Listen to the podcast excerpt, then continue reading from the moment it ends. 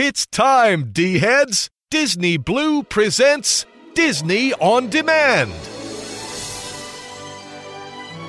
Every week, Disney Blu lets you relive the magic, the movies, and the memories with celebrity guests, the best of classic Disney, and breaking news on Disney's latest. So put on your ears and give it a little bibbidi bobbidi boo. Disney Blu's Disney on Demand is on the air. Now, here's your host, Jonathan Johnson. All right, all of you Disney fans, you tuned in for another magical installment of Disney Blu's Disney on Demand. And this week, as we now officially kick off into June for show number 152 for the week of June 2nd, 2016, we're taking a trip back and a trip into the future. As Walt would put it, one foot in the past, one foot in the future, as we have none other than an author, a writer, a researcher, a historian we have none other than Jim Fanning stopping in here at the show. That's right, Jim Fanning, who many of you know is the author of the latest great Disney book called The Disney Book.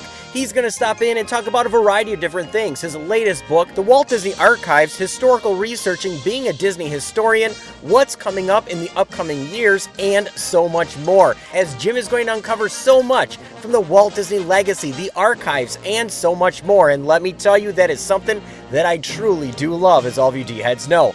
In addition, no show would be complete without the D team. Yes, you have the questions, he has the answers. Aaron is going to answer all your questions in I Want to Know. We also have Nathan dusting off the books, putting on the white gloves, and giving you just what happened this week in Disney history. And let's hope he is spot on as we have a Disney historian here this week in the studios. We also have Cody, fresh off becoming a father of two now, with this week's Hollywood Walk with a little bit more about our very special guest, Jim Fanning.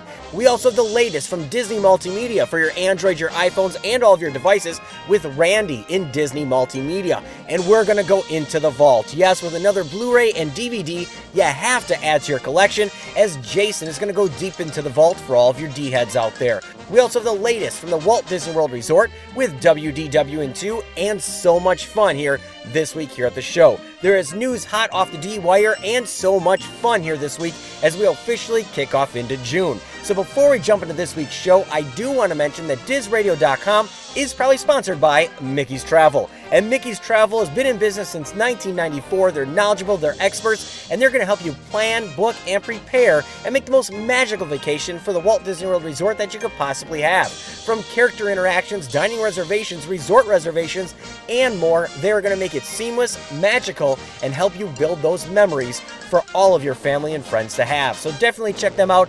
mickeystravel.com, and just by mentioning that you heard about them here at Diz Radio, they're going to hook you up with lanyards, autograph books, and so much more. They're going to take care of you and add even an extra hint of magic just by mentioning us here at the show. So definitely check them out. mickeystravel.com, the official sponsor of Diz Radio. So, all of you D heads, this week, like I said, one foot in the past, one foot in the future, lots of things from Disney legacy that we've all grown up with, we've passed on for generations, new things within the Disney company, and all kinds of fun. So, we're going to gear up to talk with a historian, a researcher, a writer, Mr. Jim Fanning stopping in here, tons from the D team. So, let's officially kick off show number 152 for the week of June 2nd, 2016. And let's kick this one off in no better way that I could possibly think of by taking that trip to the family time, to the family moments in front of the small screen in your lives. Be right back, all of you D heads.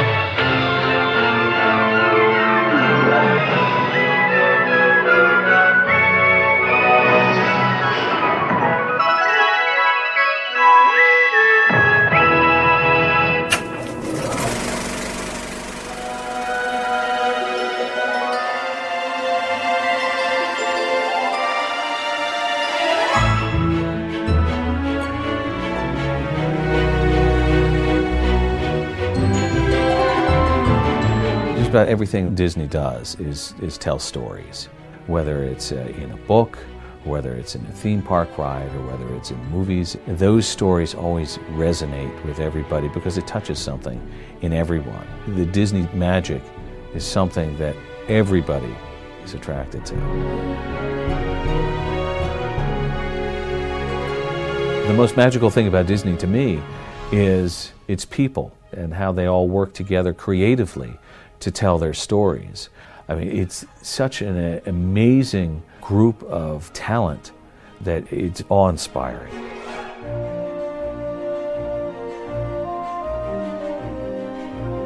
I think the Disney fan would enjoy the inside look at Disney animation because looking at the artwork, there's something very engaging about that to see the art that went into these films. Um, so the DK book is another way to partner with the company to learn about the company, to be inspired by it, and to maybe go on and make their own stories themselves.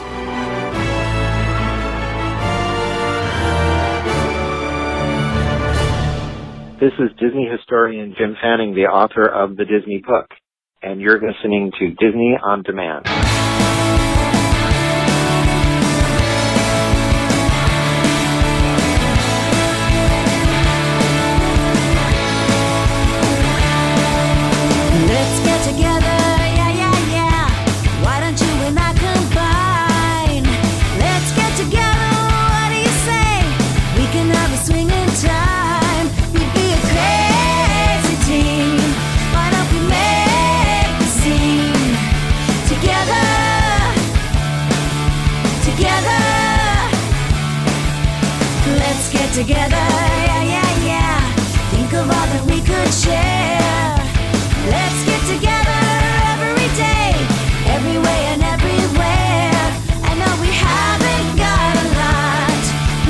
We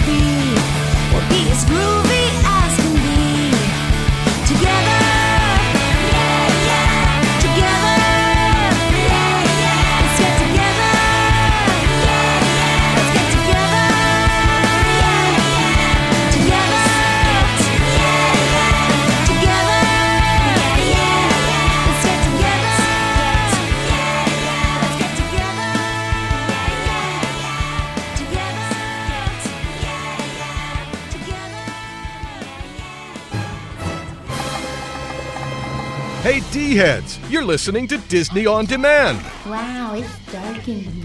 Wow, and now it's too bright. taking you on those magical journeys from your lifetime of Disney. Kari, Kari McKeon. It's like Carrie only with a K instead of a C and an A instead of an E, and only one R and an I instead of an I. It's Disney On Demand. Well, it started out like any normal sitting gig, you know, with the reassuring of the parent and all. Here's your host, Jonathan Johnson. I just wish I could forget the whole thing. You will, kid. You will. All right, all of you D-heads, so I hope you enjoyed the official kickoff for show number 152 for the week of June 2nd, 2016, as we're taking a trip, as Walt would say, with one foot in the past and one foot in the future, as we have a writer, historian, author, and so much more. Jim Fanning stopping in here at the show. Yes, Jim, the current author of the Disney book, one that you want to add to your collection. He's a Disney historian and so much more. Is going to be stopping in here very shortly here at Disney On Demand with all of you D heads. We also have the D team here and so much more. Now, normally this is when I would jump into news hot off the D wire, all of you D heads, and there is a lot of news here this week. But being a Disney historian is in the house here this week. That's something where you know I thrive. If you talk with the D team, anyone that's chatted with me online, I love Disney history, Disney future, Disney memorabilia. You know that I love it. I have my own personal archive, so I'm going to be doing a lot of research here so I know topics I want to cover with Jim when he stops in here at the show. But there is some news that I'm not going to go too deep into, but let's just say, how about footwear, etc., announcing an arrival as the official UGG Disney collection. You also have STK Orlando opening at Disney Springs. Yes, the One Group Hospitality Inc. has opened the official restaurant at Disney Springs in Orlando. And how about Star Wars launching the most authentic line of prop replicas ever created at the Star Wars Ultimate Studios Edition.com? And getting back to Disney Springs, how about Pandora Jewelry opening at Disney Springs? And finally, yes, that's a lot of ands in there, applications are now open for the 10th annual Disney Dreamers Academy at the Walt Disney World Resort with Steve Harvey and Essence. Now, these are just a couple of the news highlights that I did have planned here for this week. And if you want to find out more about these topics, all you got to do is go to our website at dizradio.com.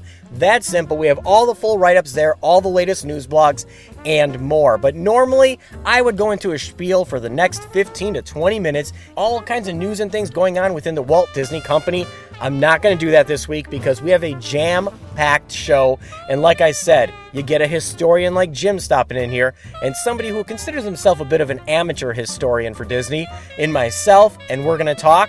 This could go on for hours. So before I release the reins here to the D team, because we have lots of things from Aaron, Caitlin, Nathan, Cody, Jason, Paige, and Randy all stopping in here this week, we have lots of fun things. So I do want to give you all the different ways you can stay connected here at the show, first and foremost, and that is at dizradio.com, D-I-Z radio.com. There you can find our full list of past shows, the complete podcast archives, our lifetime of Disney player, Disney memes, and so much more right there on our official website at dizradio.com, D-I-Z radio.com. You can also connect with us all over the social media outlets on Facebook at facebook.com slash Disney On Demand. You can also join the discussion on our Facebook group, the D-Wire Disney Discussion Group on Facebook as well. You can find us on Twitter, Instagram, Pinterest, and many other places. All you got to do is search Disney On Demand, Disney Blu, that's B-L-U, or Diz Radio, D-I-Z Radio, all of which are going to help you find our fun, unique, quirky little show here at Disney On Demand. And if you just can't wait, you need this show released instantly in your ears, on your iPod, uh, anywhere, any mobile device, your iPhone, your Android. All you have to do is go to iTunes or Stitcher Radio. That's simple. Search Disney On Demand, Disney Blu, or Diz Radio, and subscribe right there. It is that simple, and you'll get the shows as soon as they get released instantly on your mobile device, your iPhone, your Android, your tablets you name it, subscribe right there. And remember, you can find all of these links and more, including bios about the D team and so much more, on our official website at dizradio.com, D I Z radio.com. So, all of you D heads, like I said, so much on the horizon. So many great things to talk about. I am excited for Jim to be stopping in here. Like I said, a Disney historian in the house. There's so many different directions I could take this. With one foot in the past, one foot in the future, I am excited and totally stoked for this. So, with that, I'm going to end news here. Yes. That is the last you're going to hear me for news here this week, you D heads. That's right. I don't think this has happened in probably about a year. So it's monumental that you don't have to listen to me ramble in. So I'm going to release the reins to the D team, and the next time you hear me, I'm going to have a historian, an author, and a writer in Mr. Jim Fanning stopping in here very, very shortly. So, all of you D heads, with that said, take it away, team, and let's press on for show number 152 for the week of June 2nd, 2016. Got a whale of a tale to tell you lads, a whale of a tale or two, about the flapping fish and the girls I love, on nights like this with the moon above. A whale of a tale and it's all true. I swear by my tattoo. I swear by my tattoo. There was Mermaid Minnie, met her down in Madagascar. She would kiss me anytime that I would ask her. Then one evening, her flame of love blew out. Well, blow me down and pick me up. She swapped me for a trout. Oh, blow me down and pick me up. She swapped me for a trout. Got a whale of a tale to tell you lads, a whale of a tale or two. About the flapping fish and the girls I love. On nights like this with the moon above, a whale of a tale and it's all true. I swear by my tattoo. I swear by my tattoo. There was Typhoon Tessie. Met her on the coast of Java when we kissed. I bubbled up like molten lava. Then she gave me the scare of my young life. Well, blow me down and pick me up. She was the captain's wife. Oh, blow me down and pick me up. She was the captain's wife. Got a whale of a tale to tell you lads, a whale of a tale or two about the flapping fish and the girls I've loved. On nights like this with the moon above, a whale of a tale and it's all true. A whale of a tale and it's all true. I swear by my tattoo. Got a whale of a tale, got a whale of a tale, got a whale of a tale, got a whale of a tale, got a whale of a tale. Troopers in their dealings with addressed envelope to Davis and Kirk. Right down that. We're at Epcot Center's World Showcase. In a few hours, this area will be teeming with thousands of happy guests enjoying its host pavilion, the American Adventure.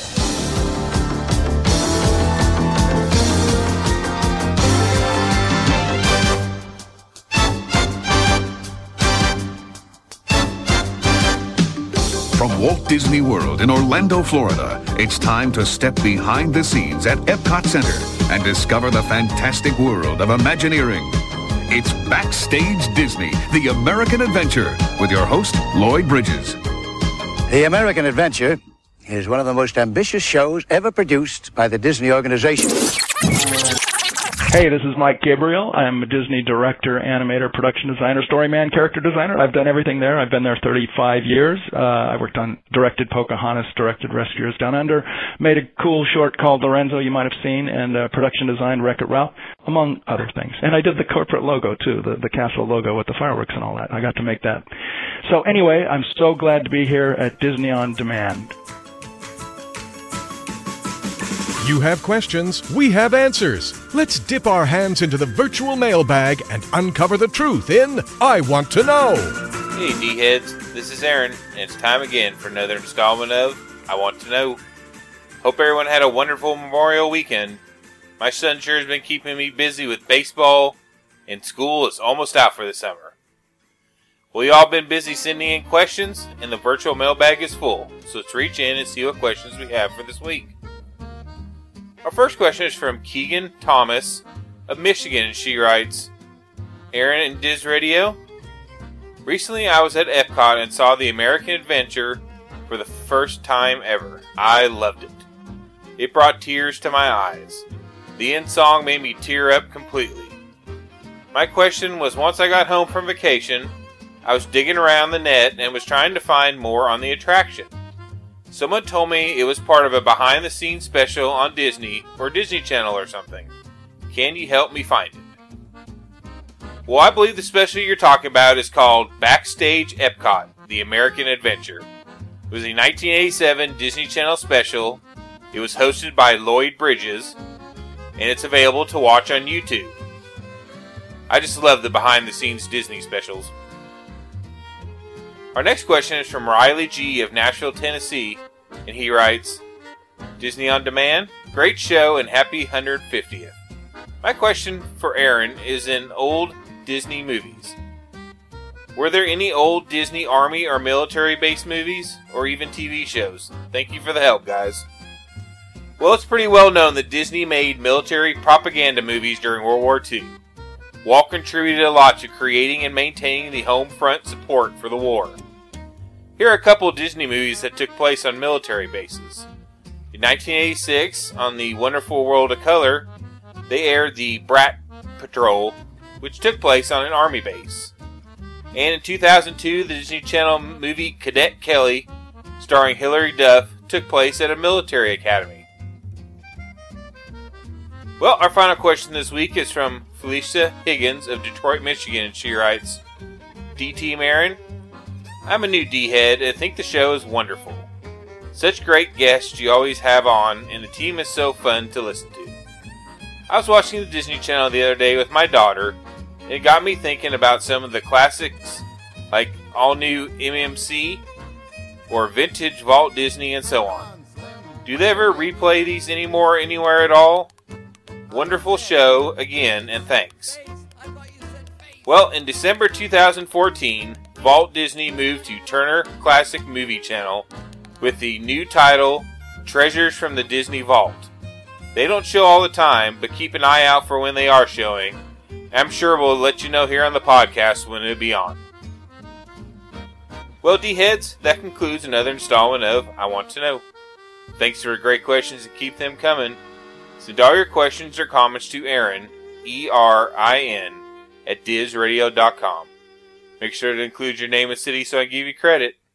And remember, D heads, laughter is timeless, imagination has no age, and dreams are forever.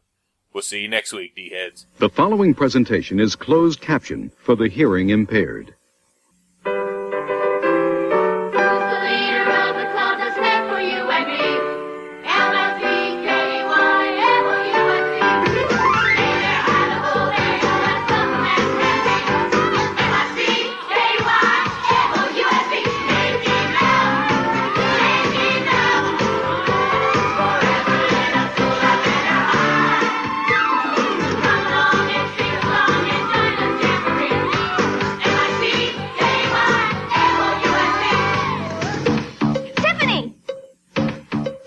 Damon!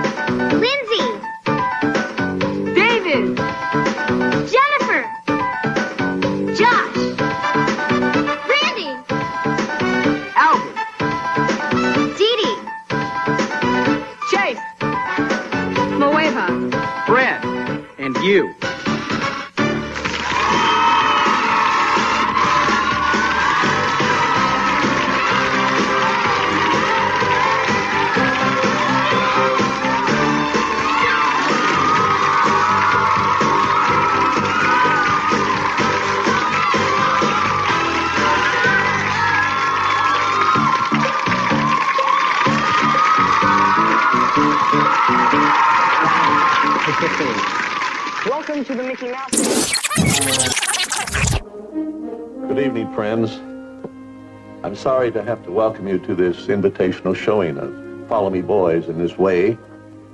I'd give anything to be there with you, but this seems to be one of those times I'm tied down here at the studio night and day. Of course, it's always this way when we're shooting a picture.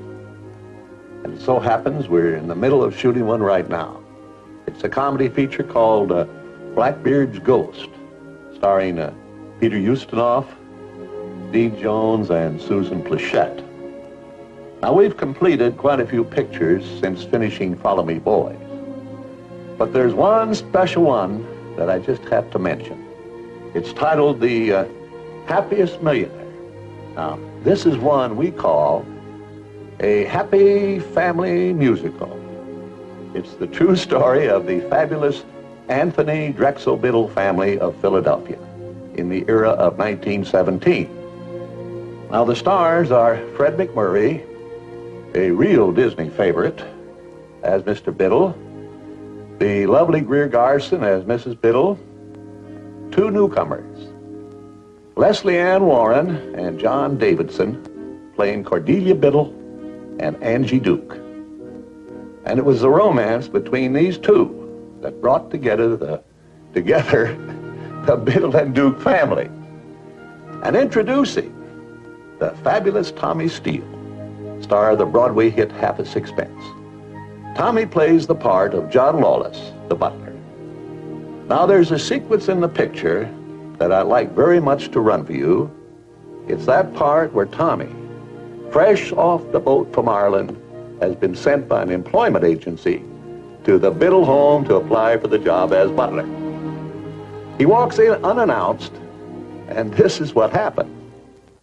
Well, that's just one of the many songs in the show. And naturally, being part Irish, it's one of my favorites, of course. Now, The Happiest Millionaire won't be released until late next year. So let's get on with the business at hand, and that is Follow Me Boys.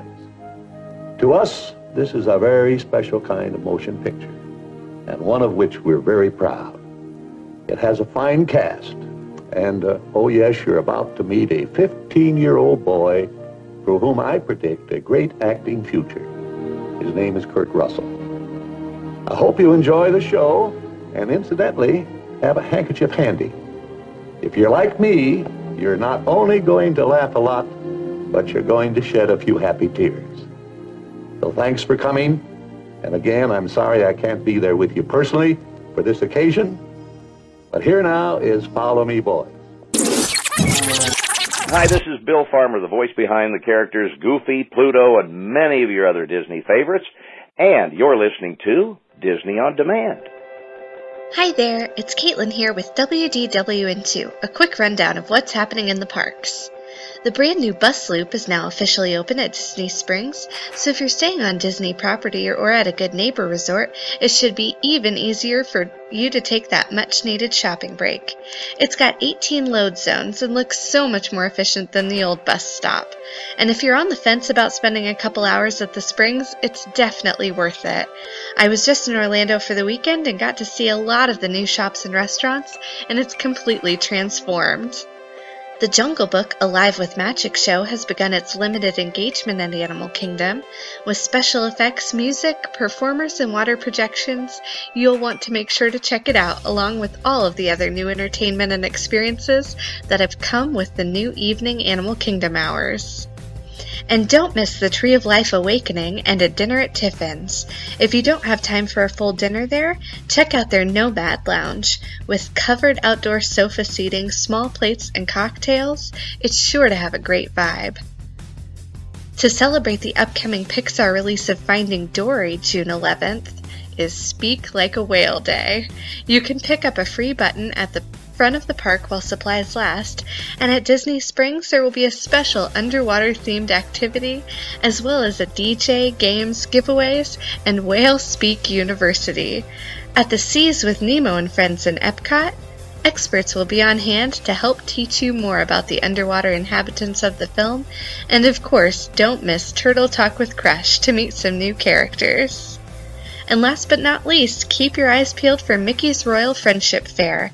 The new Castle Forecourt stage show is set to premiere on June 17th, and with princesses like Rapunzel, Tiana, Anna, and Elsa, along with Mickey and the gang, it's sure to be magical. Thanks for listening, and until next time, don't forget, you can fly. All the birds sing words and the flowers croon in the tiki tiki tiki tiki tiki room.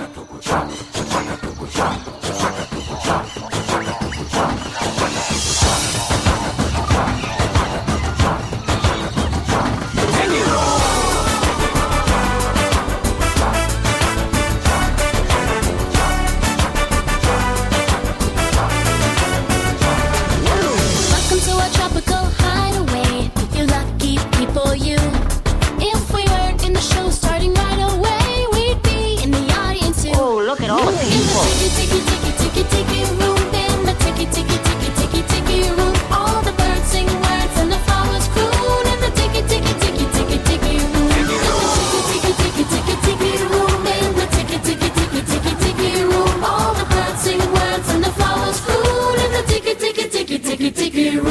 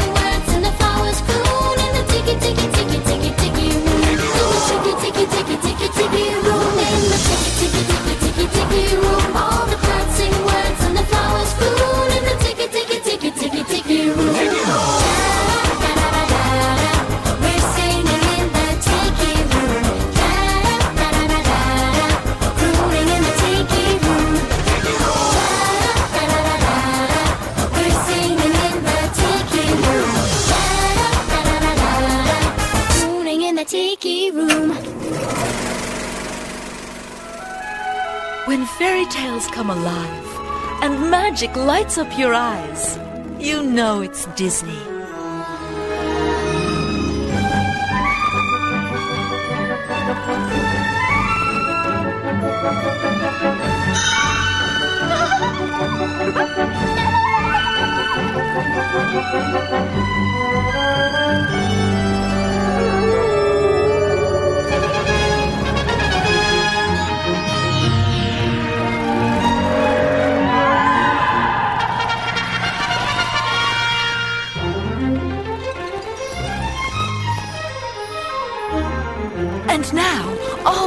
Magic has a home at Euro Disney.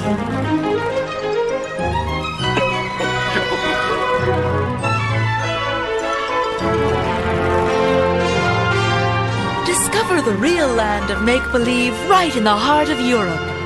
The Euro Disney Resort, Paris. Hi again, D-Heads. Welcome to another installment of This Week in Disney History. I'm Nathan and ready to take you through another segment's worth of historical Disney facts and potential trivia. With that said, let's begin. Kicking off this week, let's begin with this week's quote coming from Uncle Walt again. It's a long one, here we go.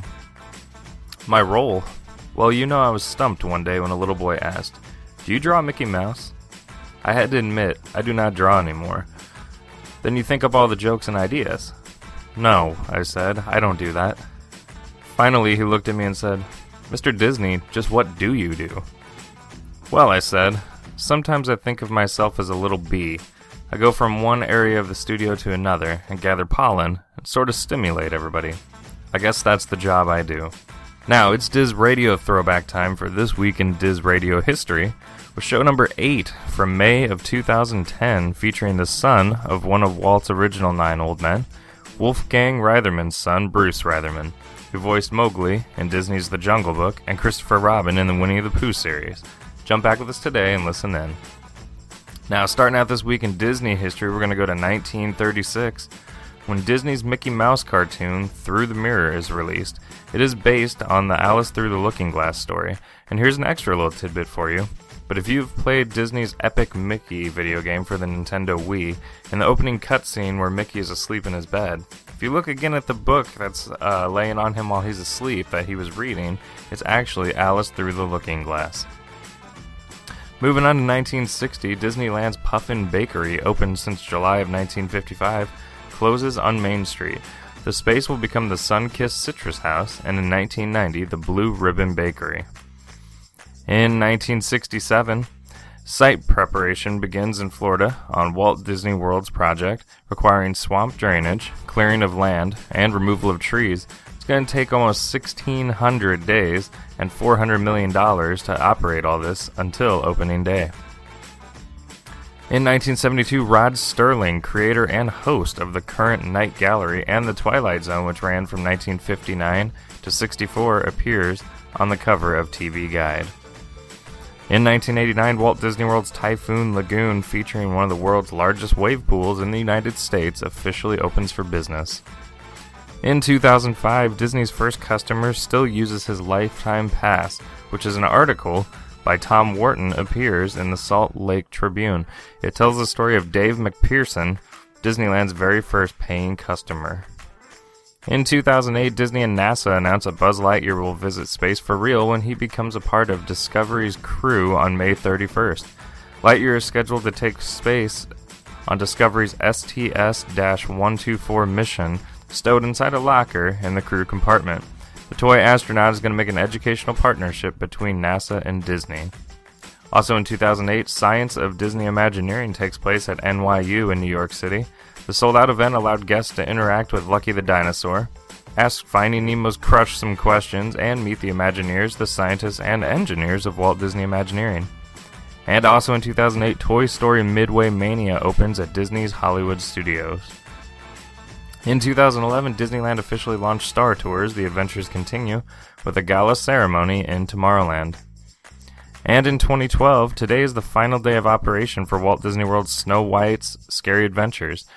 It was an opening day attraction at the Magic Kingdom and a dark ride, and Snow White is being replaced by Princess Fairy Tale Hall, which is a royal meet and greet area set to debut in 2013 as part of the redesigned Fantasyland project.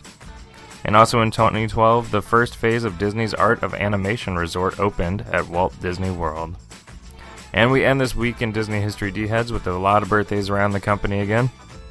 We're going to start them out this week with musical composer Danny Elfman of Disney Touchstone fame being born. Mel Blanc is born in California, who's been famous for his many, many voices such as Bugs Bunny, Daffy Duck, Porky Pig, Sylvester, and more for the Warner Brothers Company, but also did voices for the Carousel of Progress and the hiccup sound effect for Pinocchio, and many more with Disney. Moving on to Disney legend Dick Nunis, who had a very close hand in the development of the Walt Disney World project, is born. Idina Menzel of Enchanted and Frozen fame is born. Colin Farrell is born, who played Pamela Travers' father, Travers Goff, in Saving Mr. Banks. And we're going to end birthdays this week with Disney Resort pianist Piano Yeehaw Bob Jackson being bored. Well, D heads, that's all again for this week in Disney history. Hope you enjoyed and learned something new maybe you didn't know. Feel free as always to email me at nathan at dizradio.com. I'd love to hear from you and get some feedback. As always, guys, have a great week and see you real soon. Swamp fox, swamp fox, tail on his hat. Nobody knows where the swamp fox at. Swamp fox, swamp fox, hiding in the glen. He runs away to fight again. I fire a gun and the birds take wing. A startled cries a signal clear when men march forth to fight the king and leave behind their loved ones dear. Swamp fox, swamp fox, tail on his hat. Nobody knows where the swamp fox at. Swamp fox, swamp fox, hiding in the glen. He runs away to fight again. We had no lead and we had no powder. Always fought with an empty gun. Only made us shout the louder. We are men of merry. Swamp fox, swamp fox, tail on his hat. Nobody knows where the swamp fox at. Swamp fox, swamp fox, hiding in the glen. He runs away to fight had no honey. All we had was continental money. Wouldn't buy nothing worth of bacon in a pot. Roasting ears and possum was all we ever got. Swamp fox, swamp fox, tail on his hat. Nobody knows where the swamp fox is at. Swamp fox, swamp fox, hiding in the glen. He runs away to fight again. We had no blankets and we had no beds. Had no roof above our heads. We got no shelter when it rained.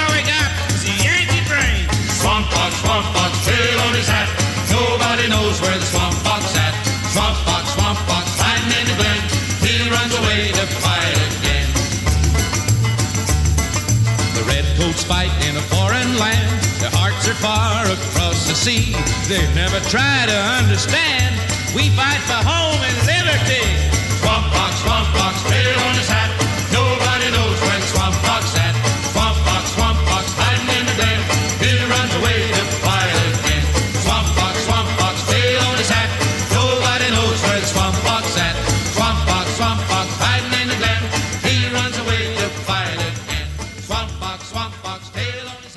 This is Rolly Crump, a Disney Imagineer, and you're listening to Disney on Demand. Oh, my siestas are getting shorter and shorter.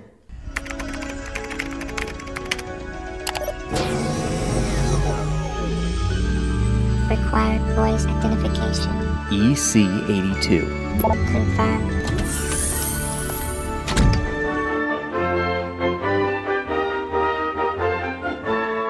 Hey gang, it's me again, Jason. Welcome back down here to the vault, where our corn is always knee high by the 4th of July, or in my case, usually past my height.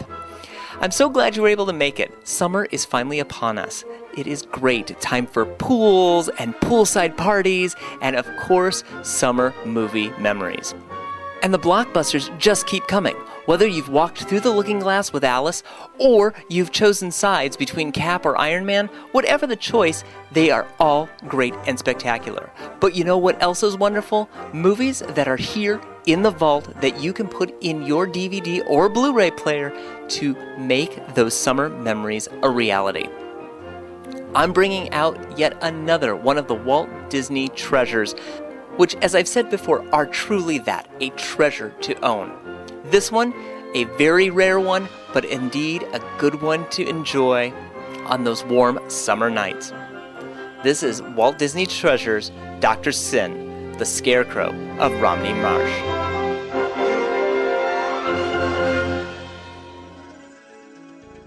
Now, from a title like Dr. Sin, you would honestly think this is going to be one of the scariest things you've ever seen, but in reality, it is a great adaptation of Russell Thorndike's stories.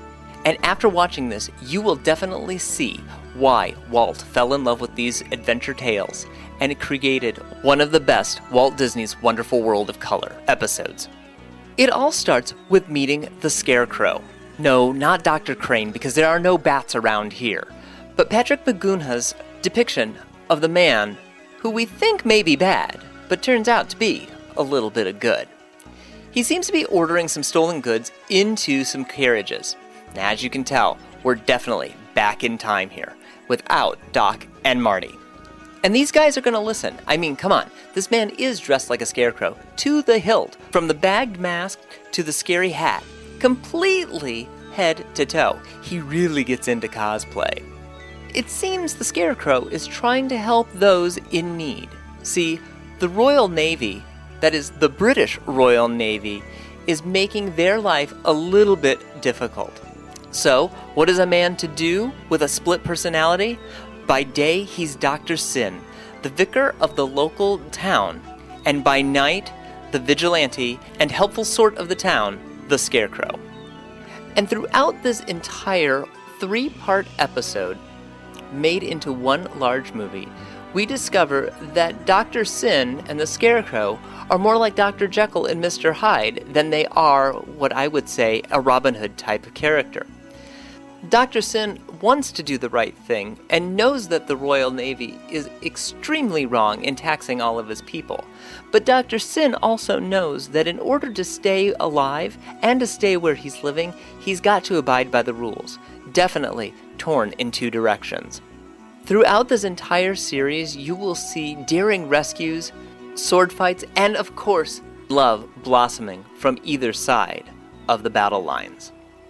This 1964 film is surely going to be a classic that you will want to add to your own collection. It ranks highly up there, similar to The Legend of Zorro and Swiss Family Robinson. Again, it falls in the same timeline as these classics. But again, I think this is one of those stories that gets lost and forgotten. Partly because, again, it was on television and not many people got to see it. But again, it was originally released on television and it was released as a film as well, sometimes taking up a double billing with Snow White and the Seven Dwarfs. So you can tell there is a love for this film. As I've done some research along with watching this film, I've discovered that Leonard Maltin, who helped create the Disney Treasures tins, actually finds this to be the one film that most people request the most. How ironic when most people probably don't even realize that this adventure exists.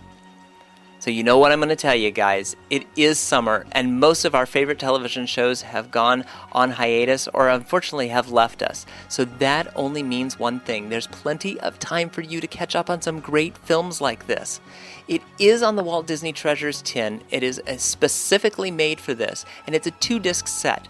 Set 1 giving you the full Walt Disney's Wonderful World of Color adaptation, the second disc giving you the actual film version.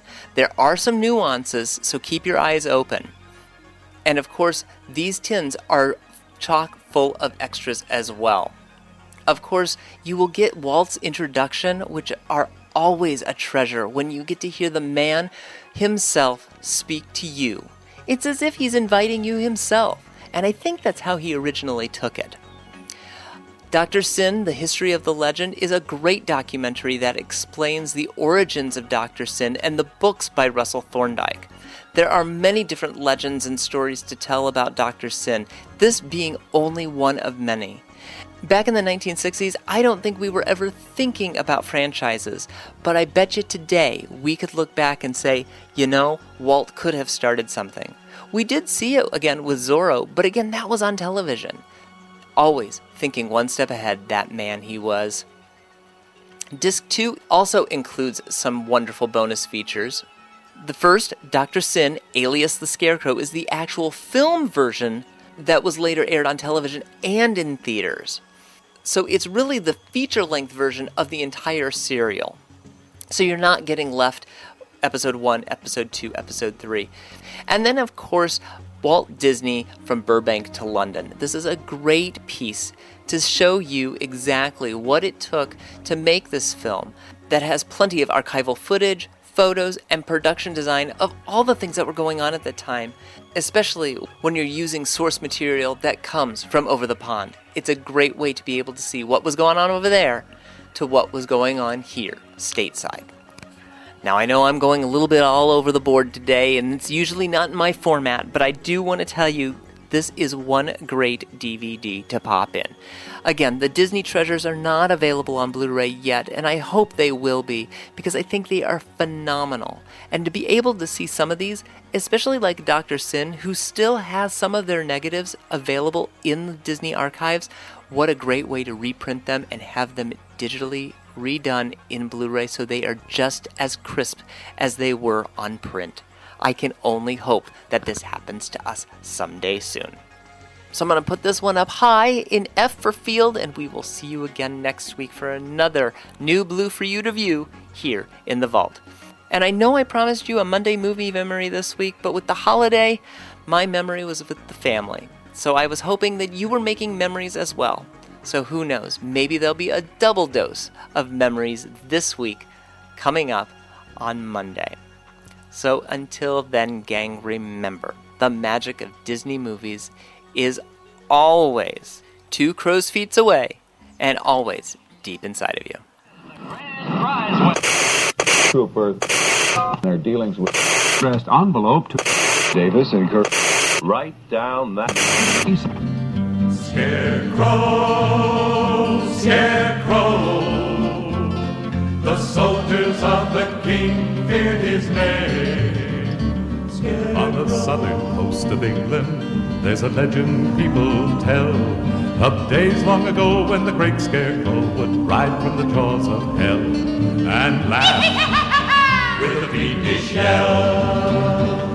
with his clothes all torn and tattered. Through the black of night he'd ride. From the marsh to the coast like a demon ghost, he'd rob the rich, then hide, and he'd laugh till he slid his side. Scarecrow, scarecrow, scarecrow, The soldiers of the king feared his name. Scarecrow, scarecrow,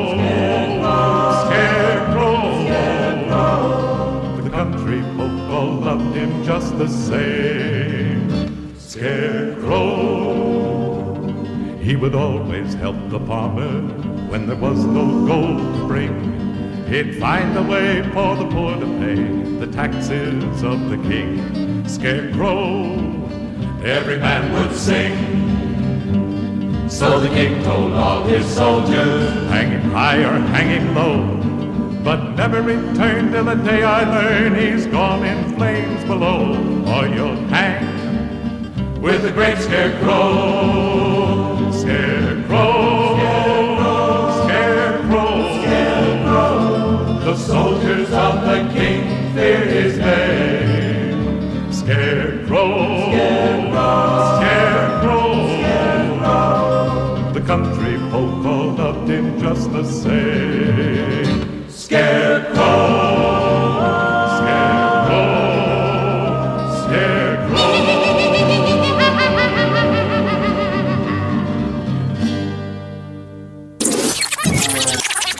Get a sneak peek at Disney's newest theme park. Disney's California Adventure. Right next to Disneyland in California. Right next door to, uh, to Disneyland. Disneyland. Located right next door to Disneyland in California. Mountains. Beaches. Hollywood sets. The Golden Gate Bridge. Mountains. Majestic. Beaches. Sandy. Hollywood sets. Glamorous. The Golden Gate Bridge. Rusty and orangish. It's all California. And it's all California. One incredible state. Are you ready? Yes. Are you ready? Yes. For Disney's California Adventure? I think it has something to do with California. Am I wrong?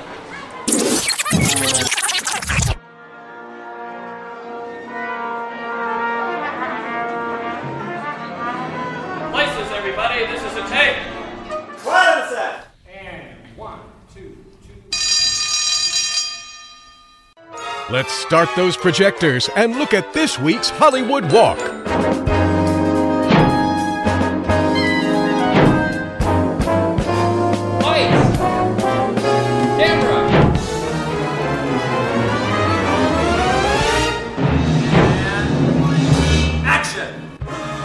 Hey everybody, Cody here, getting ready to bring you another exciting installment of this week's Hollywood Walk for show number 152, where we have none other than Jim Fanning. And this is going to be very exciting. I'm really excited for this interview. It looks like it's going to be a lot of fun, so let's dive right in here. A lot of you are probably wondering who is Jim Fanning? Well, Jim specializes in Disney. I mean, full blown Disney. This guy, I mean, you think we're crazy in love with Disney? This guy, I think, takes the cake here. He does everything for Disney.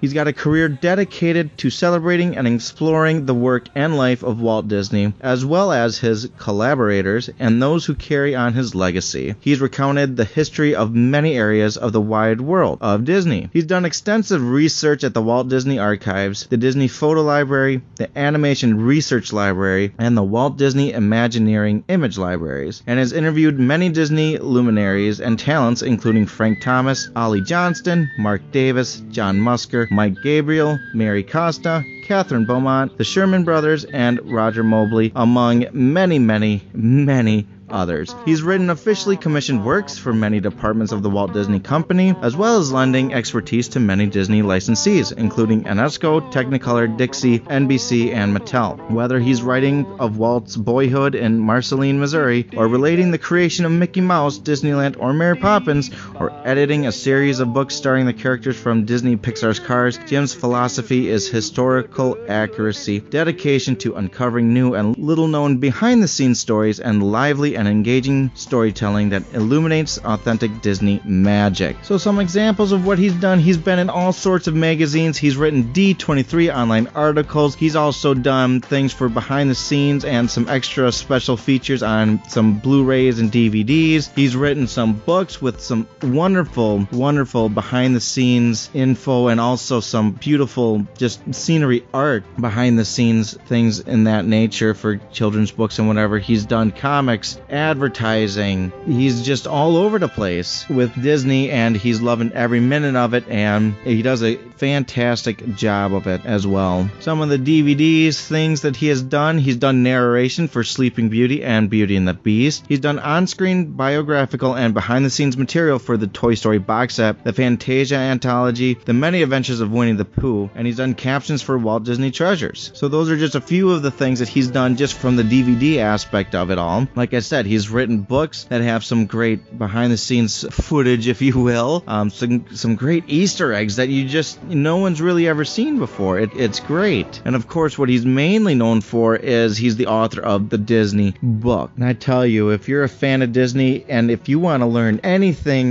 new about Disney, you got to pick up this book. It's divided into three sections and they focus on the animation or drawn Disney, the live action TV shows, Disney in action, and the theme parks. And it just goes into such detail and just things you never even knew about or could even really imagine that uh, have gone on in Disney throughout the years. It's just beautiful. The artwork, the behind the scenes footage, the quotes from Walt himself and also Brother Roy, among other family and friend members. It's just, it's just really wonderful to read. Can't put it down. You really can't. It's, like I said, it's just something amazing. It truly is a work of art in itself. They've got all sorts of, like I said, unseen drawings, if you will. He's got the uh, the original Donald Duck toy, you know, extremely rare, you know, with a long billed Donald Duck, something I don't even recall ever watching as a kid. You know, I was a little too old by the time I started getting into Donald Duck. He was the Donald Duck we all know and love today. But, you know, there's behind the scenes information about beloved films and, and peeks at early technology such as the multiplane camera used for filming animation. It's just a beautiful visual exploration of all things Disney from the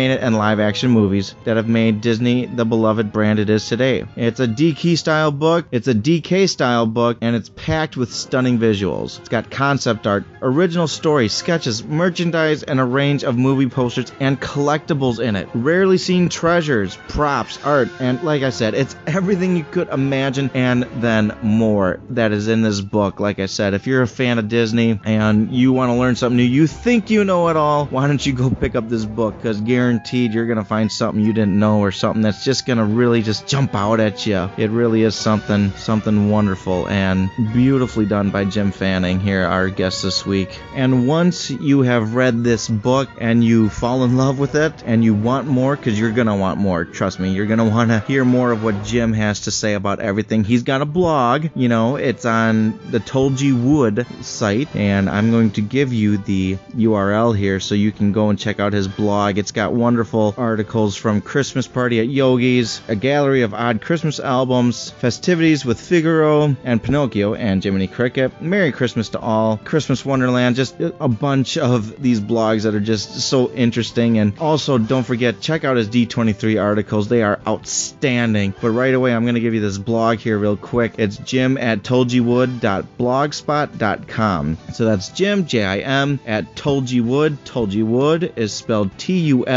G E Y W O O D dot blogspot.com. So head on over there when you're done with this book, The Book of Disney. Like I said, it's fantastic. You're going to love it. I guarantee you. This is my personal guarantee here. You're going to love it. It's just, it's amazing. Everything that he has done for Disney and everything he has and everything he's he shows you. It's just, it makes you fall in love with Disney more and more and more with each turn of the page. I could go on and on about how great the book is, how great his blogs are, how informative everything is, but I think it's better that I just shut up now and you can go and uh, see what Jim has to say personally. I'm going to send you over to Jonathan. I'm really excited about this. I will see you next week, D heads. Don't forget, you can always email me at Cody, C O D Y, at DizRadio.com. Get ready because Jim Fanning, author of the Disney book, is coming up right after this. Have a great one, D heads.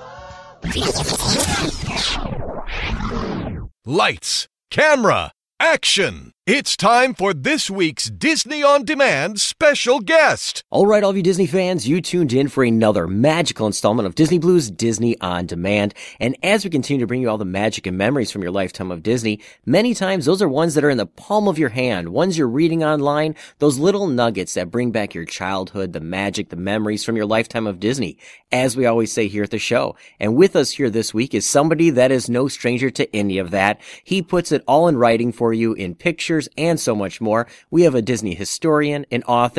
He's been part of many different things from D23 with their online articles as well as a publication, been published in the Hollywood Reporter, Disney Magazine, and many other places, which I'm sure we'll touch base on. We have none other than the talented author himself, Jim Fanning here. Welcome to Disney On Demand. Oh, thank you, Jonathan. Thanks for having me. It is our pleasure having you on. I mean, somebody with your resume, continuing on with so many different articles and uh, so many different things you've written and research, and you know, having this Disney history. And if it's one thing we love here at the show, it is tapping into the past and the future, much like Walt Disney said, you know, one foot in the past, one foot in the future.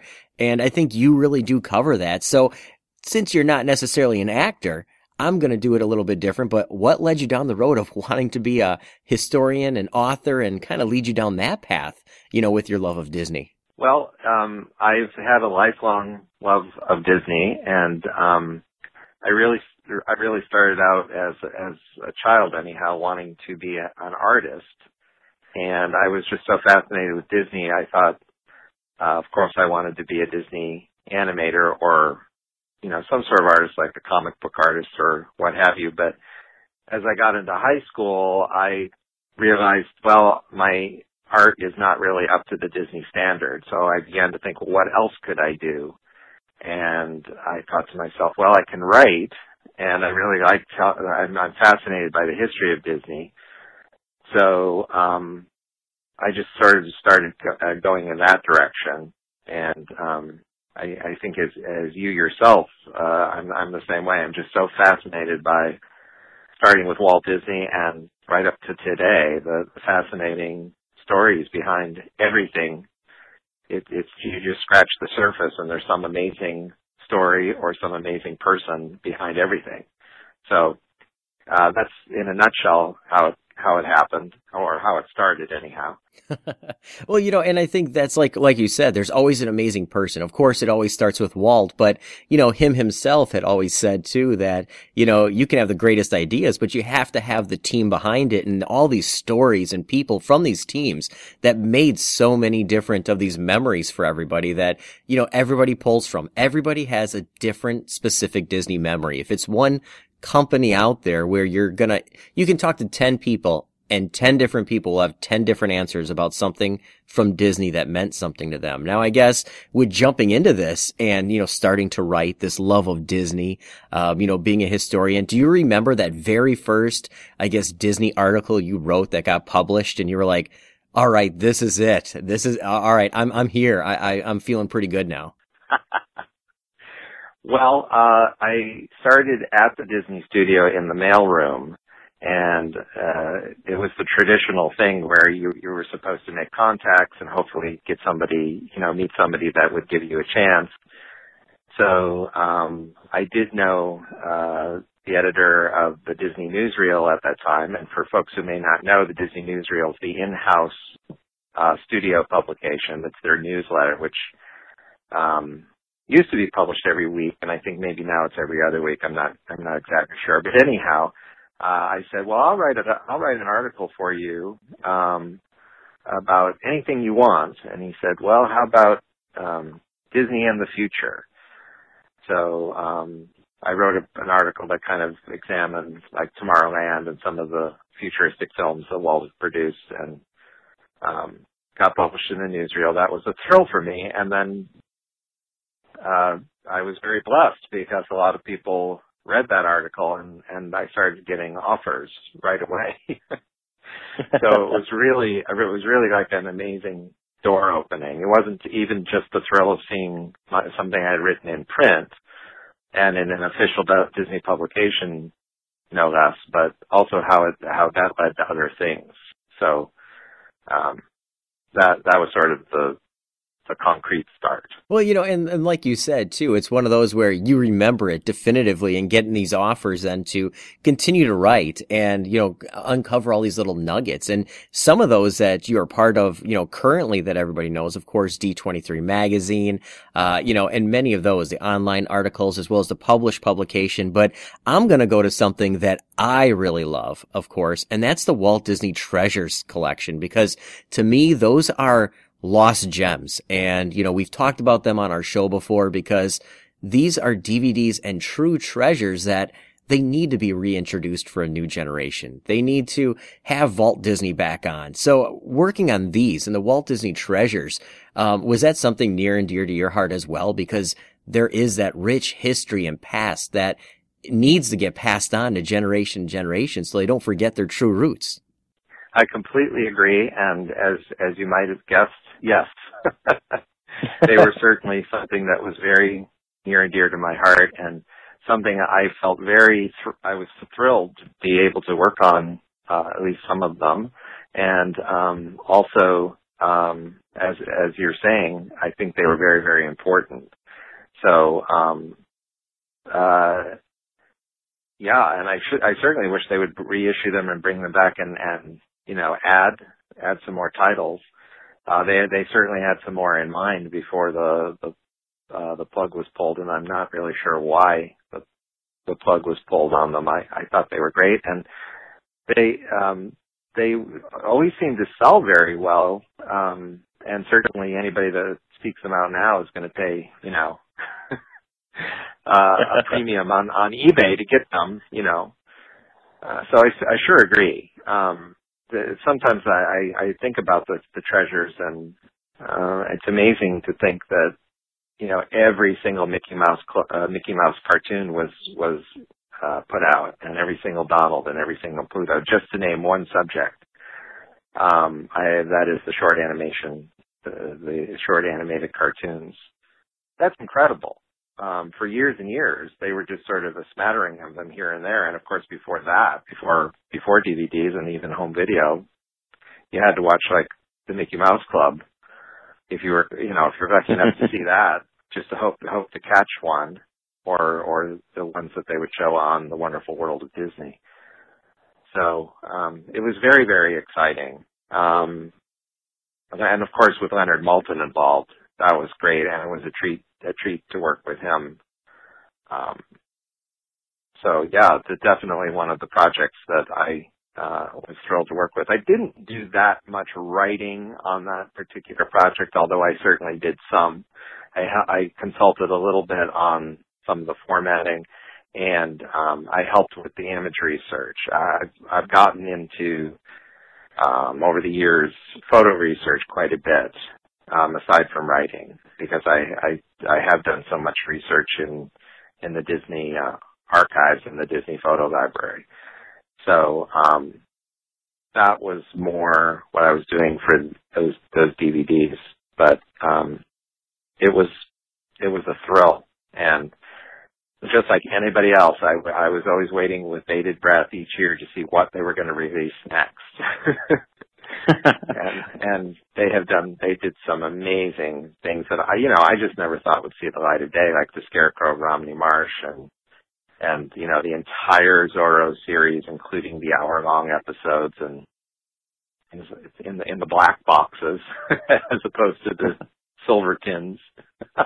Yeah, those were true treasures. That's the thing. Those were ones that just, they really are this essence in time that, you know, many will argue uh, today's generation doesn't want to see something like that or they don't want to see it. I think it's all in the way it's presented. If it's presented in a fun and interesting way, uh, anything can be new again to somebody. And of course, you know, I mean, look at Davy Crockett who doesn't love watching him race a keel, race keelboats, you know, on the river, right? I mean, it doesn't make a difference of your age at all. Everybody loves it. And, you know, with this too, you know, like you said, you were getting into photo research, working on these. Nonetheless, you got to work on some of the most prized Disney DVDs, like you said, that fetch such a huge cost. Luckily, I own them all. yes, same here. I, I wouldn't, I wouldn't have missed them. They were, they were tremendous. And absolutely, I was very, very lucky to be asked to uh, work on them. It, it's just one of the greatest things that I was ever able to be involved with. The, to to present and to preserve the heritage and also to present it to fans who already loved it and to new fans too. And you're right. I I think that's such an important thing about uh, Disney is that um, when when uh, young people get a chance to see, you know, some of the older Disney things, even things that one might think automatically they would not be interested in, say Spin and Marty or the Annette serial from the Mickey Mouse Club, black and white, and and you know the budget wasn't that high, so forth. You know, by today's standards, production values are not really what one might expect from from today's point of view. Uh, they capture they capture them. It's, there's something about the Disney storytelling, the Disney approach, the Disney stars. Uh, you know, it it it it captures people regardless of some of the limitations, and they're timeless. It doesn't matter if it's uh, an animated feature or some short little thing done for for a television show in black and white. They're timeless, and you probably have had the experience. I know I know you have children of seeing children watching some of these things, and they become captivated. They forget that oh, I'd rather not watch something in black and white, you know. uh, and I've seen it. I've seen it myself, and I've heard from other uh, parents with children who become they they they become hooked on the Mickey Mouse Club. They want to see more. Why aren't there more episodes out? You know. So it's it's it's thrilling, and that's one thing I like to do as as a quote unquote a historian is help you know help show folks who might be interested in Disney because they love something on uh, you know Disney Junior or the or Disney Channel that or just going to a park that there's all these other things that are that that exist and they're they're great too. And if we're not celebrating them in in histor you know in historical writing or what have you they'll they'll never find out about it. Well, definitely, and like you said, you know, it has to be passed on. They'll never find out about it. And you know, even myself, that's something I got into, you know, late '80s, early '90s because. You know, I love the, you know, the history of Disney, but also not just that history, but also, you know, at that time you had the all new Mickey Mouse Club or Adventures in Wonderland and all these other series that were on Disney Channel. And at that time, you know, I started record- recording many of these and clipping magazine ads and I have an extensive library and, you know, people look at you and they're like, why are you doing that? I'm like, well, this is the new generation of Disney history. And, you know, my kids are watching Sofia the First. All right. Well, that's going to be their generation of Disney history. And these things get passed on and on and on. And with that, you know, with yourself, you know, you're part of so many different things and interviewed many different greats, of course, you know, Frank Thomas, Ollie, the Sherman brothers, um, you know, Mike Gabriel, who we had the pleasure of speaking with here on the show as well. Now, in interviewing interviewing some of these people, do you ever just leave with some of these stories from them and you're just captivated at their involvement in all of this? Yes, absolutely. Um, I'm not sure I'm going to be able to think of an example, but no examples necessary. well, great. It's it's it's incredible. Anytime you talk with any Disney talent, um, whether it be somebody that like Frank or Ollie or Marc Davis who actually worked with Walt or somebody uh, of today's world like Mike Gabriel, um, any of these folks, they had, they just have the most amazing creative stories of of creating, uh, you know, Disney. So um, it's always fascinating. I I don't think I've ever talked to anyone where I was like, Meh, you know, I didn't get that much out of that. It's always the opposite. It's like, oh my gosh, I have so much material. How am I going to fit this all into, uh, you know, a, a, an article or, or even a book? Definitely. Well, and with that too, like you said, or even a book, you've been part of a variety of different books. And of course, you know, you have books that are out even now if you want to let anybody in on, you know, all of that that's going on as well. Well, one uh, one thing uh, that I, I, forgot to mention earlier uh, was um, this book called "How to Be a Disney Historian." It's brand it's brand new. It was published mm, I don't know maybe a month ago, maybe two months ago. Uh, so it's um, a project spearheaded by uh, Jim Korkis, who, who most of your listeners will know as a Disney historian and and writer, someone who celebrates Disney. and he decided that he was going to put this project together and ask a, num- a number of Disney historians to write what, whatever ask, whatever they wanted to, like write a chapter in this book. And he wrote, he wrote a, a great deal of it himself. So the book is a little hard to describe. I should, I wish I had it in front of me and I don't. but it's, um, the, the title is sort of just like a, you know, just something to kind of catch your eye. Whether it would really teach you how to be a Disney historian, I don't know. There are a lot of tips in there about even even if you're researching anything, there's some great tips in there. But um, historians like Jeff Kurtti, uh, Jerry Beck, just a couple that I'm thinking of right off off the top of my head. There's certainly many more in there. Oh, oh Paula Sigman Lowery, um, Dave Smith is is a contributor. This, of course, the, the well-known archivist at the Disney Company, Dave Smith. Um, and I'm in really good company. I'll tell you that. I, I was asked to to write about it.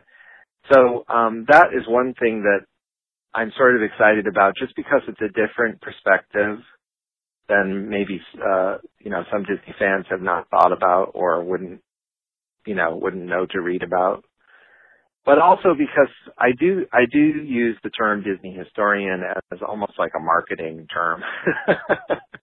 because I, I I I have done I have done a lot of different kinds of writing, and um, I don't I don't consider myself primarily a historian, although I certainly have done a lot of that.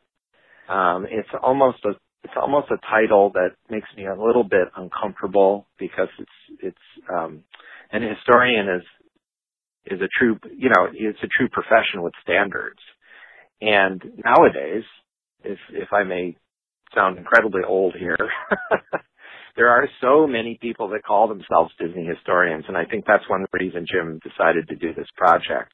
If if if you're going to call yourself a Disney historian, here are some standards by which you you should you know measure yourself and try to come up to. Um, everybody, it seems, has anybody with a website or even a Facebook page considers themselves a Disney historian. and I, oh, I, I, I, and that's true. yeah, I suspect you may ha- may encounter that yourself, and you know anybody with a, I don't know what, uh, a microphone on their computer, they have a podcast, and you know, it's not necessarily the standards of your show. There there are certainly some great ones out there, including yours. But at any rate, I think it was an attempt to bring some professionalism to this whole thing known as Disney history. Um, but also, uh, and, and this is kind of what I go into my own piece in that book. Um, if you're a historian, that implies you're only writing about the past. And I, I've been lucky enough to write about things that are happening right now. For example, I just wrote two articles about Shanghai Disneyland, which as we speak is not even open yet for, um, uh, Disney 23, the D23 magazine. So I guess one could say it's living history, but it's not writing about Oswald the rabbit. that's that's happening now. So um, I, I I grapple with that a little bit, but I'm I'm primarily a writer and and, and an author, and the historian part is is kind of mixed in there. So anyhow, I think that anybody that has any interest in Disney, especially looking back um, as, as a legacy, would would enjoy even just skimming around in that book. There's some fascinating anecdotes from some of these folks.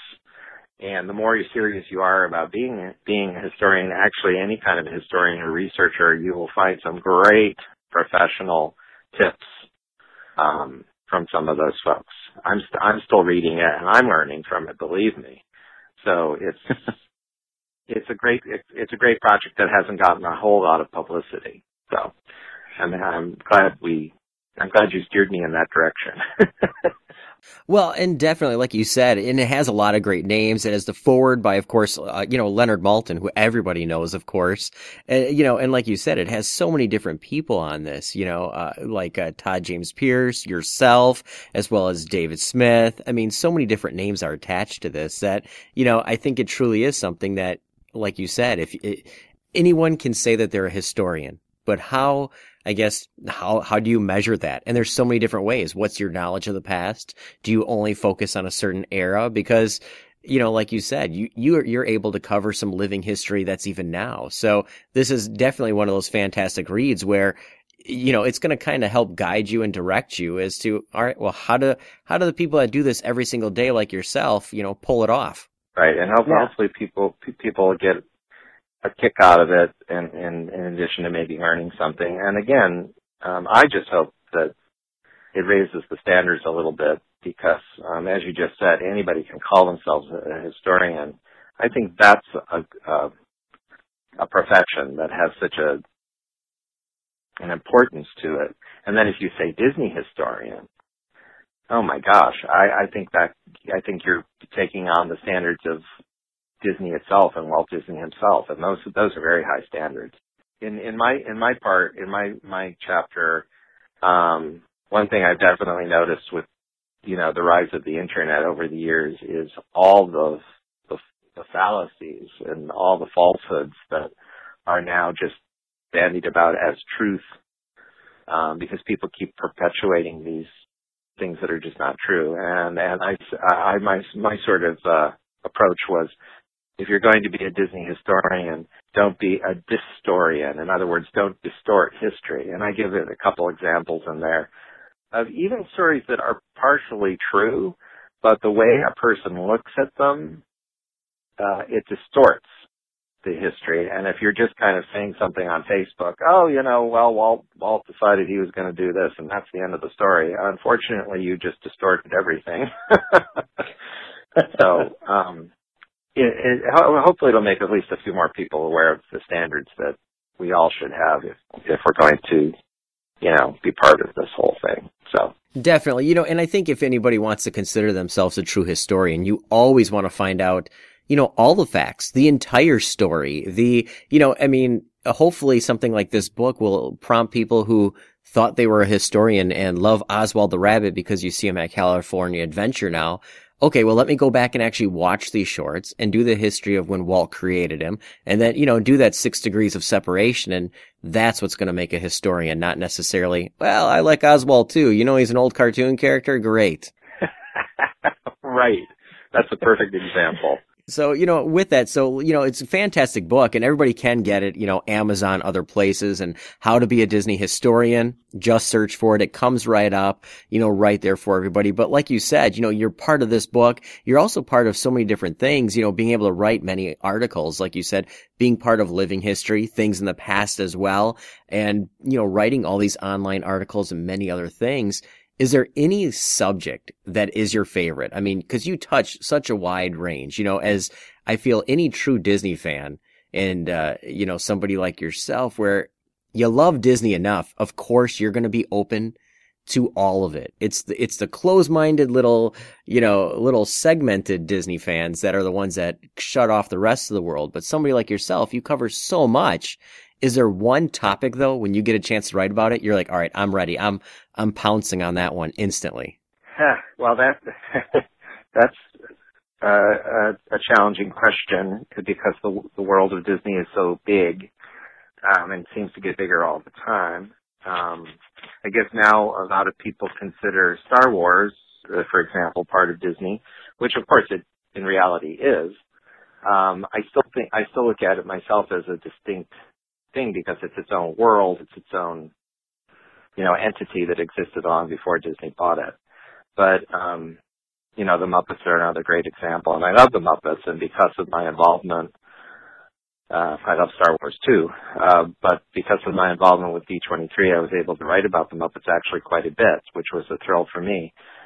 But um, a favorite subject, probably I would gravitate toward television, meaning uh, the anthology series, and well, television created basically when Walt was with us.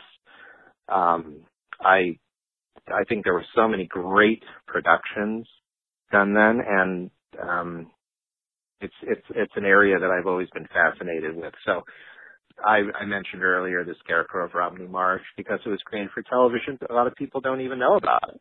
They never heard about heard of it. So it's always fun to write about something like that.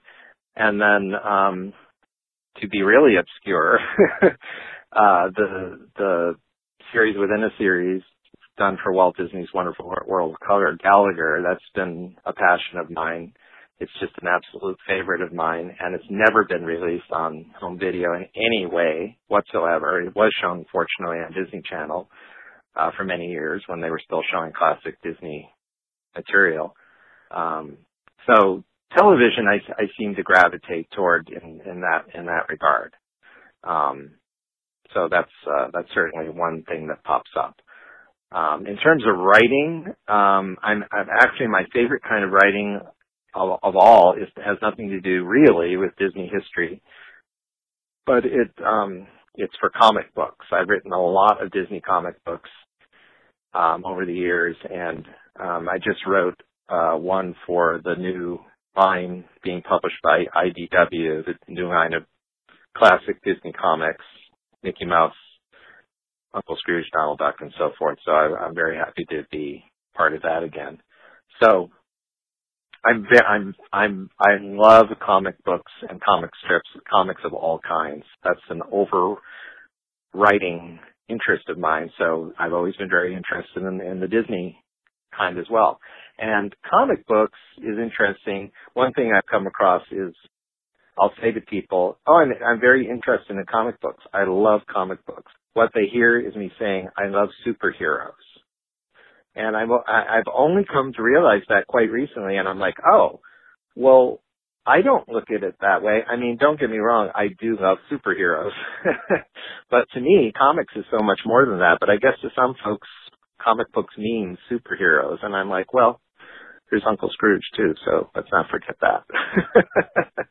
Well, definitely, you know, and like you said, you know, the comics, they, they really open up a world and also educate because even though comics are fun and they're slapstick, they educate because you're reading. In the end, you're reading. And, you know, such great comics came out of Disney with Carl Barks, you know, and all those. And just recently, it's on the tip of my tongue. I wish I could remember his name, but we had just interviewed somebody who has the largest Donald Duck comic book collection out there. And, uh, you know, those are things that just are fun to do. So, I mean, I'm right on the same page with you. It's not just superheroes, which I will admit, I, I, you know, I, I do get angry at the Marvel movies right now and how they're changing it from the comics. But, you know, but there is that, that the Disney comics out there and all of those that are fantastic and the new Disney comics coming out with Haunted Mansion and Figment, um, you know, and such, such great people behind that, like Jim, Jim Zub and all those guys. I mean, such fantastic things. So I could couldn't agree more. Right, great. I, I I'm thrilled to talk to anybody that even knows what I'm talking about. um, and uh, we we really live in a great age right now with, as you say, the new the new Disney comic books that are being created from you know from from scratch, as it were, and um, the classic line, which IDW is very committed to, they're they're publishing four titles a month. So that's that's a tremendous. We we haven't always had that over the years. Uh, so it's wonderful to see Disney comics in the comic book stores and elsewhere again and available to anybody that wants to read them. And I hope folks like you and me help get that word out that this this is happening. It's a great thing. It, the, the Disney comics have a great legacy going right back to almost the beginning. Uh, you know, 1930 was the first Disney comic with the Mickey Mouse newspaper comic strip. So this is a tremendous legacy. And uh, definitely, it's, it's thrilling, thrilling to me to see this. So it's very exciting. Now, one thing, uh, the one I know, the one review of the Disney book, which we also want to talk about, is, um, and, I, and I mentioned this on my Facebook page.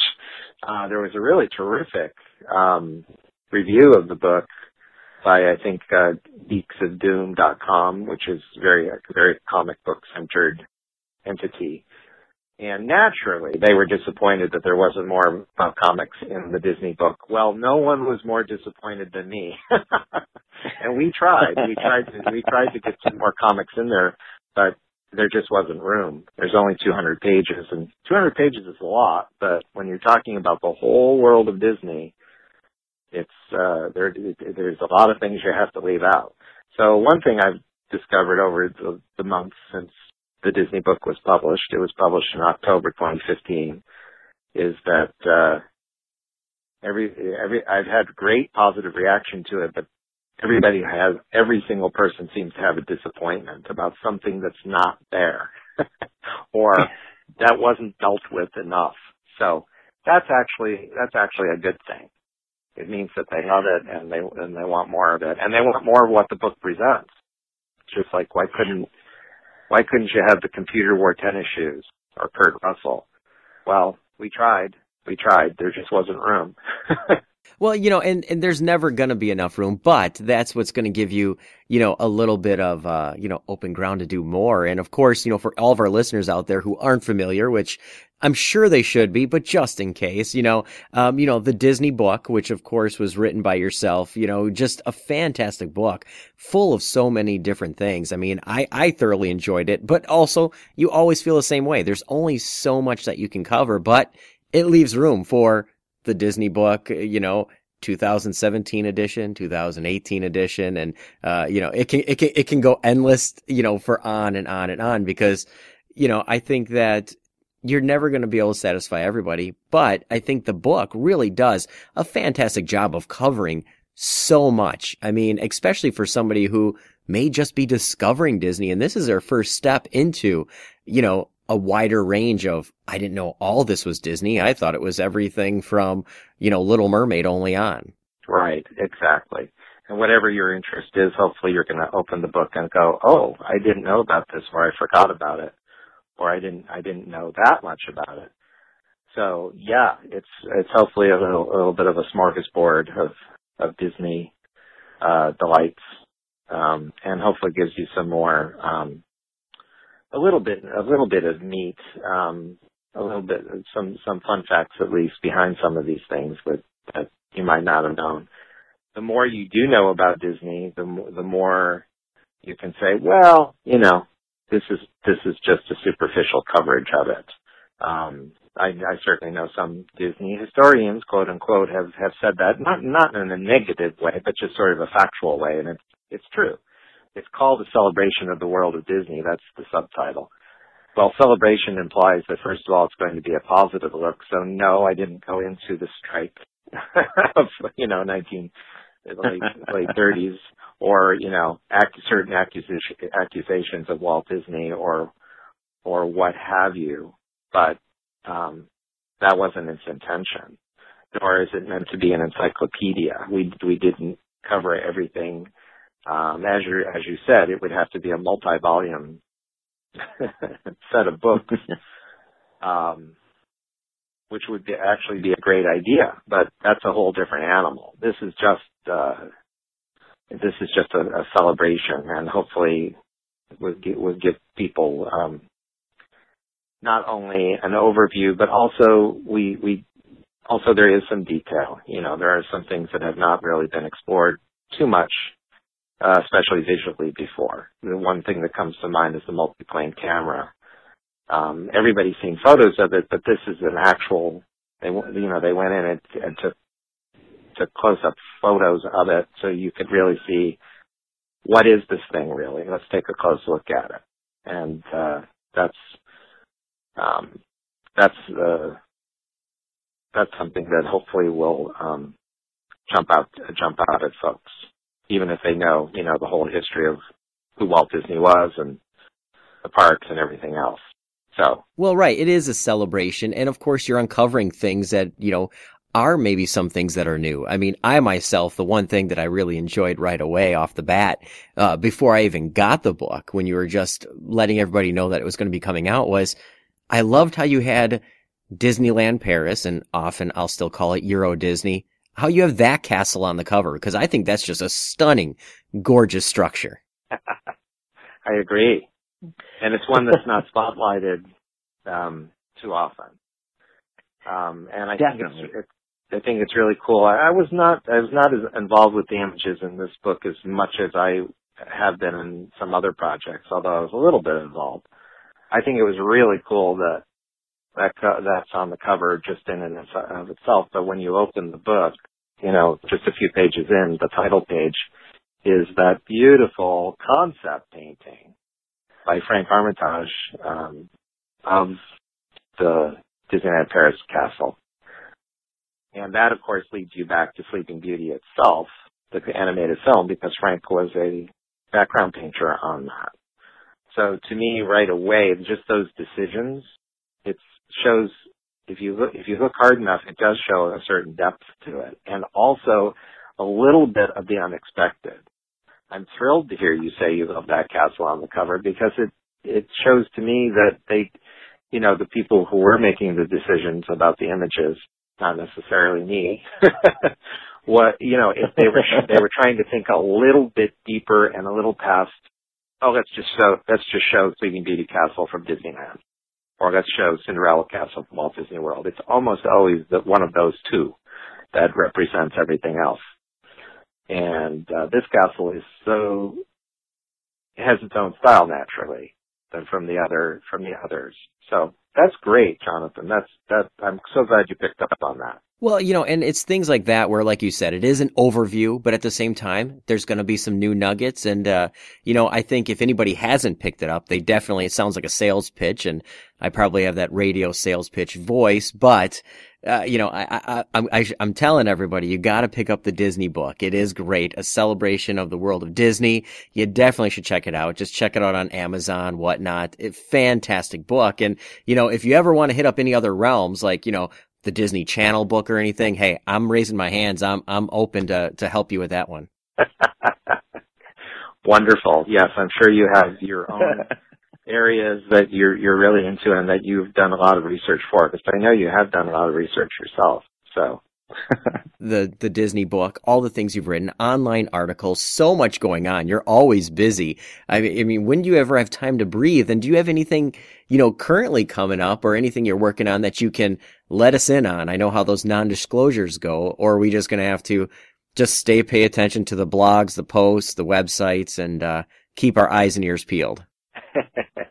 well, a little of both, I suppose. Um, I, I think the the one thing I can talk about in general is that I'm, I've, I've been very, very happy and blessed to have been work, working for D23 since the start, um, which is a wonderful, uh, it's the official fan club of Disney, as I'm sure everyone out there knows. And we do, we do really make an attempt to celebrate the legacy as well as promote the new things.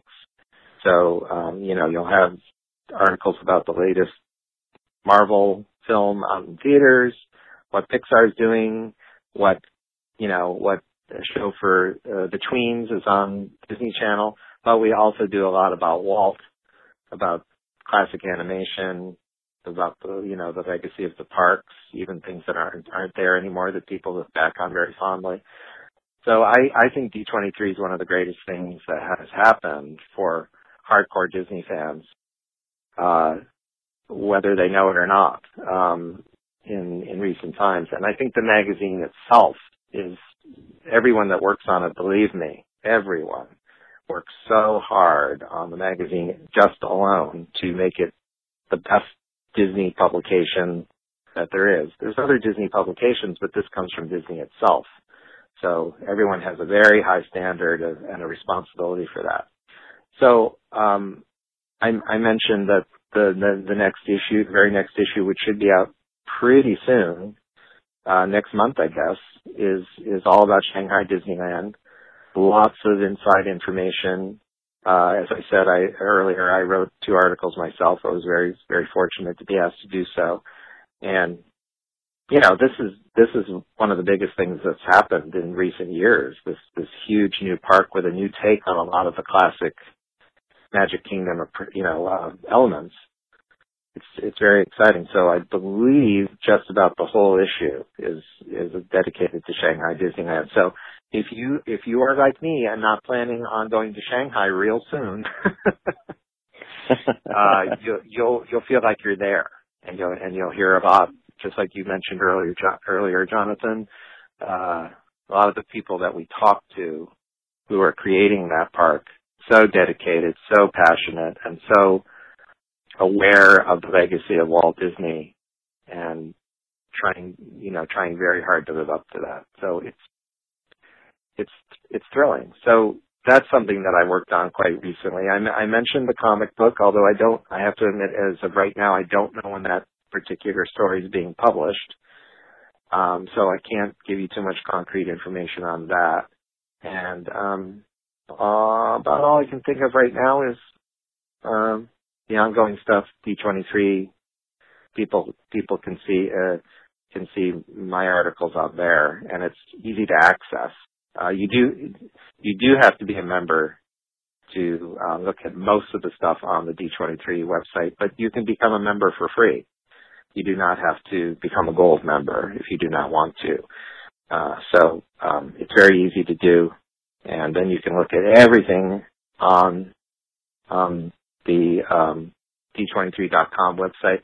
And um, I'm very proud to be part of that because again, the folks that run it and work for it are very dedicated. It's updated every single day. The, every single day, new content is being posted, and there's just a wealth of material on there. I don't think I, I I get the impression sometimes talking to folks that they don't know that. Um, you know, there's there's article. I mean, I can just talk about some of the articles I've written for Scarecrow of Romney Marsh, which I've now I've mentioned I think three times. Uh, I, I, I, I love that series. It, it doesn't get old. And the song, you know, it's, it's a great intro. Right. Just starting with the song. It's, it's so great. So, um, we, we recently did an article about Winnie the Pooh and the Honey Tree, uh, which I included a fantastic quote by, um, Sterling Holloway that I had never seen before where he talks about Winnie the Pooh. Um, and I've been looking for years. so, um, and I think, um, they're posting an article I just wrote about Disney and education. So everything from Donald and Mathmagic Land to True-Life Adventures to Bill Nye the Science Guy. Uh, it's, it's going to be an article about that with some fantastic photos.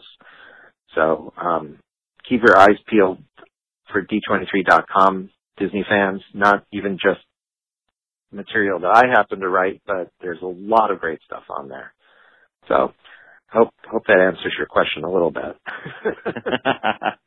Definitely. Well, you know, we know you're busy, so many different things, articles to write, research to be done, photos to look at, you know, so much stuff going on. Of course, all, everybody, we do want to say pick up the Disney book, how to be a Disney historian, so many different things. Read from D23. I guess in closing here, you know, with the, all the things that you've been part of and so much more. And, you know, of course, you are reaching out to people and you know, inspiring their lives as well. And they're inspiring them with their love of Disney and they're, you know, wanting to gain more and more knowledge and, you know, people who are continuing to grow as Disney fans. Is there any final words you'd like to leave out there for anybody listening in that, you know, you've touched their lives through books, magazines, publications, online? Well, um, again, that's, that's hard to, to think of something like that, but I guess what, one thing that always occurs to me is what you just mentioned. It's, it's really the people so it's not only the people that have created uh, all all this wonderful Disney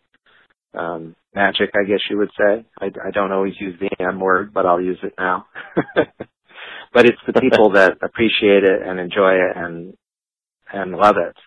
And so often it's a special kind of person, both the creators and those that love what they create.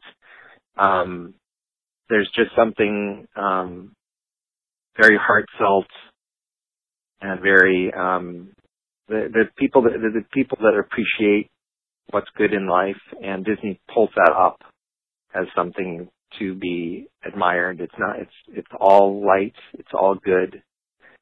Um, so I would like to thank certainly anybody out there who's first of all has read anything that I've written and therefore enjoyed Disney a little bit more and understood it a little bit more. But also the Disney fans that, and uh, you know, I'm part of that, who um, really appreciate Disney and know what it means, know know know its heart. Because I, I think that's that's the secret of Disney. It's it's a heart, and we know who would be the first to say that. A, a guy named Walt. Definitely. Well, it was our pleasure, Jim, having you stop in, chat with us, take this time with us, and uh, you know, move on from uh, you know, writing and photos, and now adding to your voice to that mix of Disney knowledge. So, thanks once again for stopping in and chatting with us. And I'm sure we're going to be reading and seeing more of you, you know, as every single month unfolds. So, thanks once again. Well, thank you for having me, Jonathan. I really appreciate it. Magic Kingdom, Epcot Center, and the Disney MGM Studios theme park, all celebrating Walt Disney World's 20th anniversary with 20 spectacular reasons to visit this year. What's more fun than visiting the Walt Disney World Resort? Staying here. There are 20 great ways to stay in the middle of the magic with rates as low as $84. Call 1 407 W Disney and live the fantasy at a Disney resort for as little as $84 a night. Stay at Walt Disney World during our 20th celebration. Kiss the girl. La la la la, ain't that sad? Ain't it a shame? Too bad you're gonna miss the girl. You see her sitting there across the way. She don't got a lot to say, but there's something about her. You don't know why, but you're dying to try.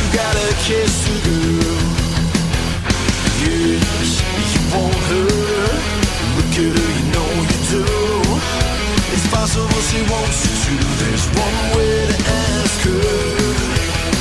It don't take a word, not a single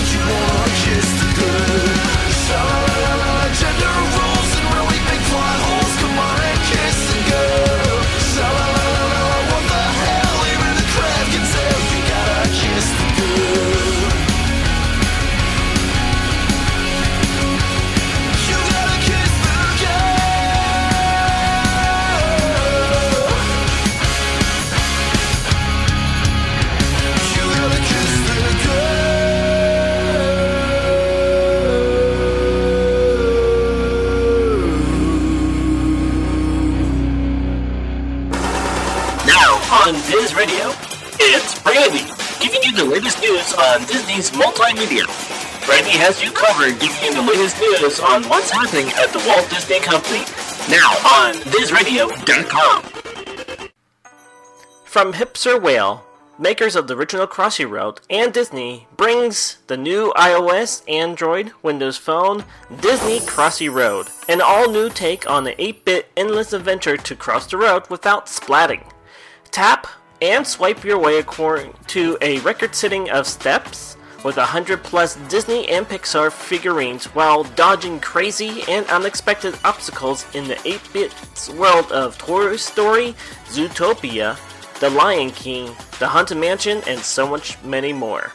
Collect over 100 plus Disney Pixar figurines, including Mickey, Donald, Buzz, Rapunzel, Mufasa, Wreck-It Ralph, and so many other favorites, and plus many more fun surprises along the way.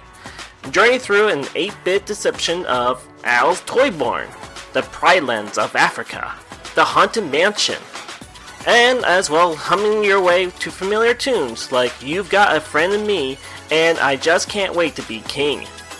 Master special themed challenges unique to each world, such as weathering blizzards, collecting cherries to earn special power ups, avoid thundering stampedes of wildebeest, staying clear of the falling barrels, and more. If you have some few hours to kill, this is a game to play. Let me tell you, I was more frustrated and laughing to myself as I clobbered by cars, splash into water to my death, and as, well explode in pixels. I gladly recommend this game for those who like this little twist of 8 bit fun technology, and as well for those who love Disney characters in a whole new different realm. You can download it over an iOS, Android, Windows Phone, and Amazon's website over there at Amazon.com. Well, this is Randy signing out for Disney Multimedia. Be sure to keep your eyes, ears, and senses alerted with the latest Disney multimedia around you. Until then, see you next time.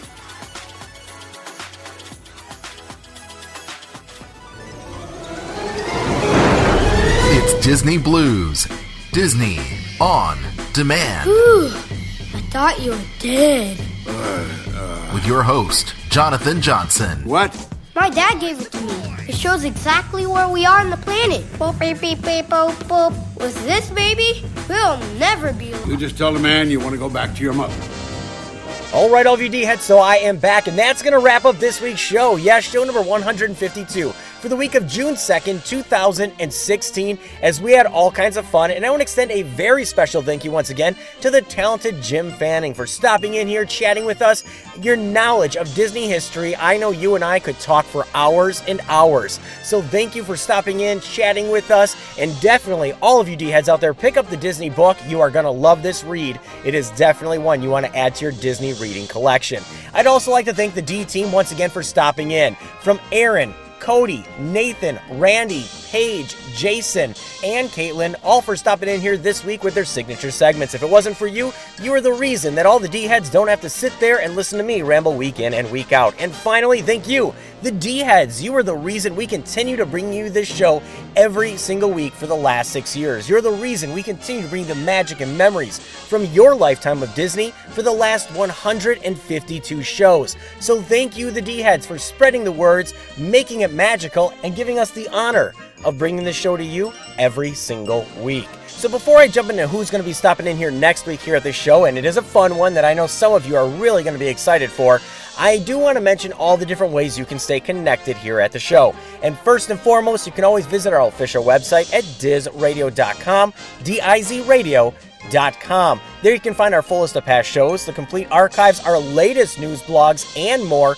right there on the official website at dizradio.com, D-I-Z-radio.com. You can also connect with us all over the social media outlets on Facebook at facebook.com slash Disney On Demand. You can also join our Facebook discussion group, the D-Wire Disney Discussion Group on Facebook as well. You can follow us on Twitter, Instagram, and Pinterest.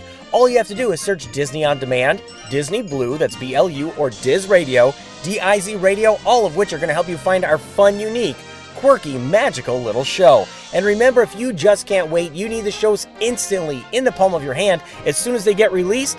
All you have to do is check us out on iTunes and Stitcher Radio. It is that simple. Go there, subscribe, and get the latest shows right there on your mobile device, your Android, your iPhone, your tablet, and you can listen to it instantly as soon as it gets released.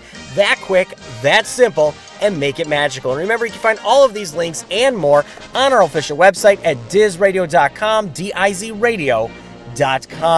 And all of you D-heads, finally, all of it's out of the way. I am excited because next week we have a fun one. We're jumping into summer, beaches, bonfires, and let's go all the way back to a show that you may recall.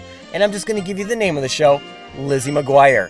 I'm going to leave it at that as who next week's guest is going to be. So, all of you D heads, as I always say, take time, slow down, and never neglect family for business. Make the magic, make the memories, and make it last a lifetime for you and your family this weekend. So, until next week, all VD heads, have a fantastic weekend. I'll catch you online and make the memories happen.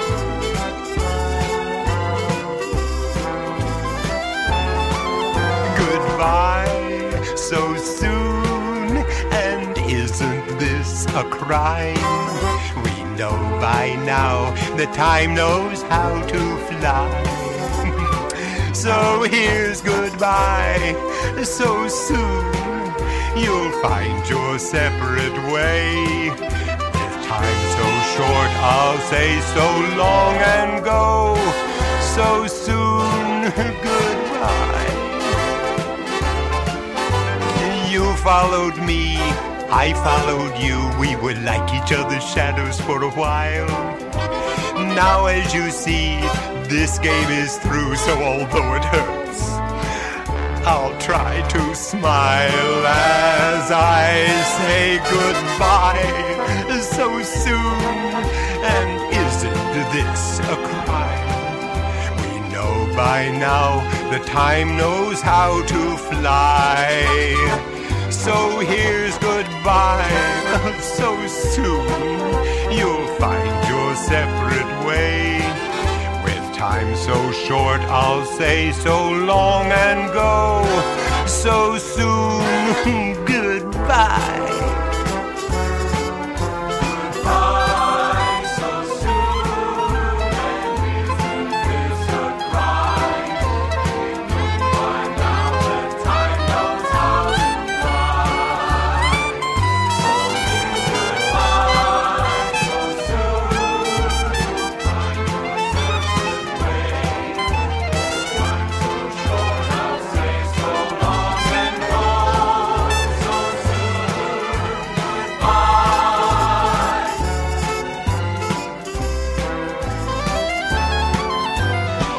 Followed me, I followed you. We were like each other's shadows for a while. Now, as you see, this game is through, so although it hurts, I'll try to smile as I say goodbye so soon. And isn't this a crime? We know by now that time knows how to fly. So here's goodbye so soon. You'll find your separate way. With time so short, I'll say so long and go so soon. Thank you for tuning in to Disney Blu's Disney on Demand. The content and thoughts expressed are those of the show and not the Disney Company. Now go on and relive the magic, memories, and appreciation from your lifetime of Disney. See you real soon.